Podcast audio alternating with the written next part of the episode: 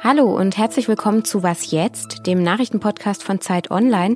Das hier ist unser Nachmittagsupdate am Montag, den 25. Januar 2021. Mein Name ist Simon Gaul und meine Themen heute sind die Proteste in Russland, die Arbeiten an der Ostsee-Pipeline Nord Stream 2 und es geht um Clubhouse. Redaktionsschluss für dieses Update ist 16 Uhr. Zehntausende Menschen haben am Wochenende in Russland gegen die Festnahme des Oppositionellen Alexei Nawalny demonstriert. Der Protest richtete sich auch gegen Präsident Wladimir Putin persönlich, der am Schwarzen Meer einen Luxuspalast besitzen soll, der wiederum durch Bestechungsgelder finanziert worden sein soll. Nawalnys Team hatte ein Video zu diesem Thema veröffentlicht. Putin hat heute dementiert, dass das Anwesen ihm oder seinen engen Verwandten gehören würde. Die russischen Behörden jedenfalls gingen am Wochenende hart gegen diese Demonstrierenden vor. Sie sollen mehr als 3500 Menschen festgenommen haben. Das berichten Bürgerrechtsorganisationen.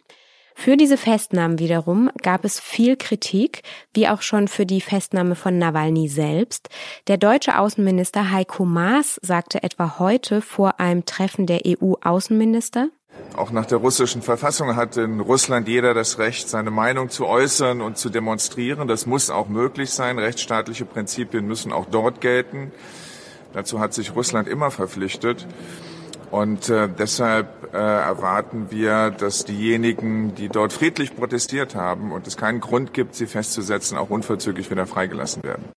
Und unsere freie Autorin Julia Smirnova hat Menschen der Protestbewegung kontaktiert. Sie hat mit ihnen gesprochen und ist jetzt bei mir hier im Podcast.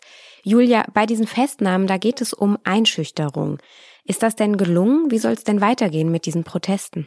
Ähm, ja, tatsächlich ging die Polizei ähm, hart gegen Menschen vor, vor allem in Moskau und St. Petersburg. Und es dürfte einige Menschen tatsächlich davon abschrecken, weiter auf die Straßen zu gehen. Auf der anderen Seite muss man sagen, dass es nicht das erste Mal ist, dass die Polizei so vorgeht. Das haben wir auch im Sommer 2019 in Moskau gesehen. Und trotzdem sind vor allem junge Menschen bereit, weiter auf die Straßen zu gehen. Deshalb ähm, könnte man davon ausgehen, dass die Proteste weitergehen. Ähm, in den nächsten Wochen finden mehrere Gerichtssitzungen statt. Ähm, und ähm, die Mitstreiter von Nawalny rufen Menschen dazu auf, ähm, weiter zu demonstrieren.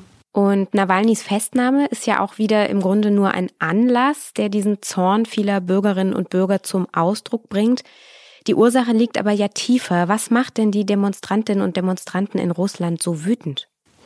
Ähm, ja, die Enthüllungen von Nawalny und die Art und Weise, wie äh, russische Behörden jetzt mit dem äh, umgehen, der Anschlag und jetzt die Verhaftung, die machen den Menschen besonders deutlich, ähm, wie willkürlich der russische Staat ist. Und äh, viele Menschen sind auf die Straßen gegangen, weil sie ihre Empörung mit, den, mit dieser Ungerechtigkeit des Systems zum Ausdruck bringen äh, wollten.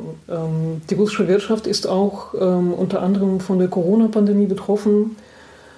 Und wenn die Menschen so einen prachtvollen Palast sehen, äh, wie Nawalny in seinem Video gezeigt hat, dann ähm, dann fühlen sie, dann sind, dann sind sie empört, dann fühlen sie auch diese Ungerechtigkeit über Korruption unter anderem. Danke, Julia. Und für das kommende Wochenende hat Nawalnys Team bereits zu weiteren Protesten aufgerufen.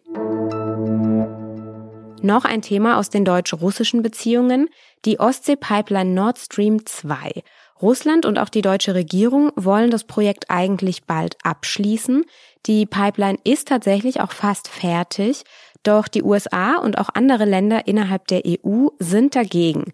Die Arbeiten waren jetzt fast ein Jahr lang unterbrochen, weil die US-Regierung Sanktionen gegen alle Unternehmen verhängt hatten, die sich am Bau beteiligt hatten. Die USA wollen lieber ihr eigenes Gas nach Europa verkaufen, Russland wiederum will durch diese Pipeline Gas nach Deutschland schaffen. Seit Mitte Januar ist der Bau jetzt wieder möglich und jetzt hat das Schiff Fortuna südlich der dänischen Insel Bornholm mit neuen Arbeiten begonnen. Nord Stream 2 wird eben größtenteils vom russischen Staatskonzern Gazprom finanziert.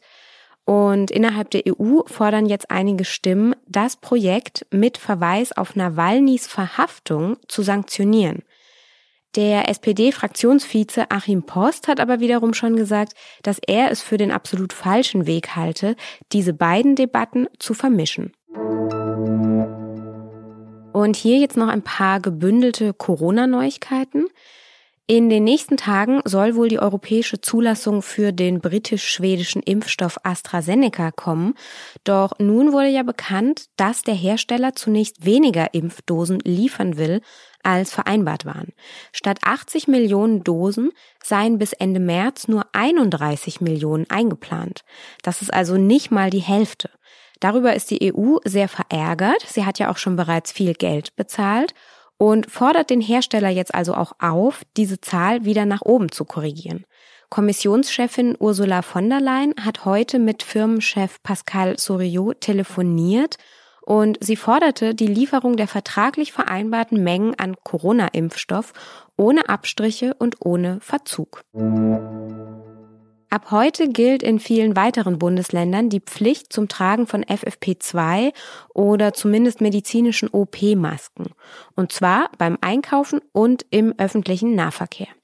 In Bayern galt das schon vor einer Woche. Seit heute werden im Freistaat Bußgelder verhängt. Bis zu 250 Euro kann es kosten, wenn man mit der falschen Maske oder ganz ohne Maske erwischt wird.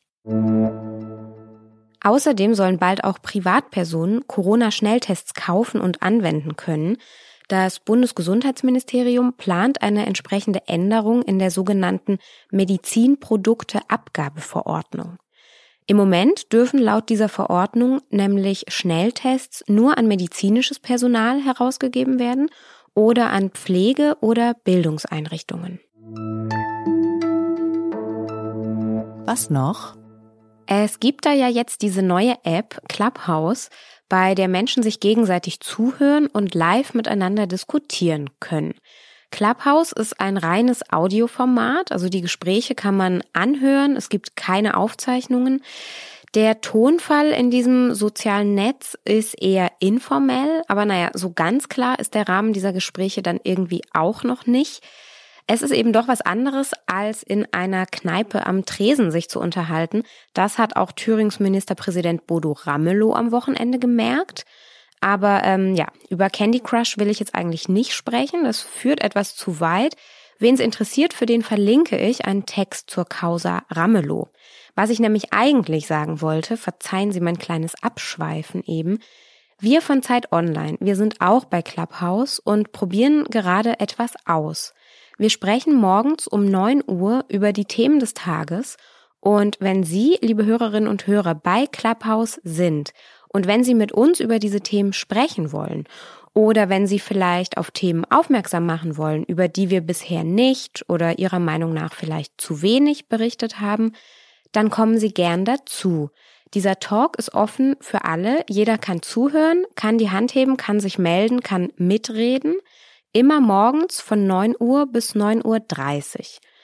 Morgen früh moderiert das Ganze übrigens Rita Lauter, meine Kollegin hier, die Sie ja auch aus unserem Was jetzt Team kennen. Und ja, bisher funktioniert Clubhouse übrigens leider nur auf einem iPhone. Die App soll aber bald auch auf Android-Geräten laufen. Das war unser Update für heute. Morgen in der Frühsendung spricht Susanne Jahangard unter anderem über Ägypten zehn Jahre nach dem Beginn der Revolution. Und wenn Sie uns schreiben möchten, dann tun Sie das wie immer am besten an wasjetzt.zeit.de. Bis bald und ich wünsche Ihnen noch einen schönen Abend. Tschüss.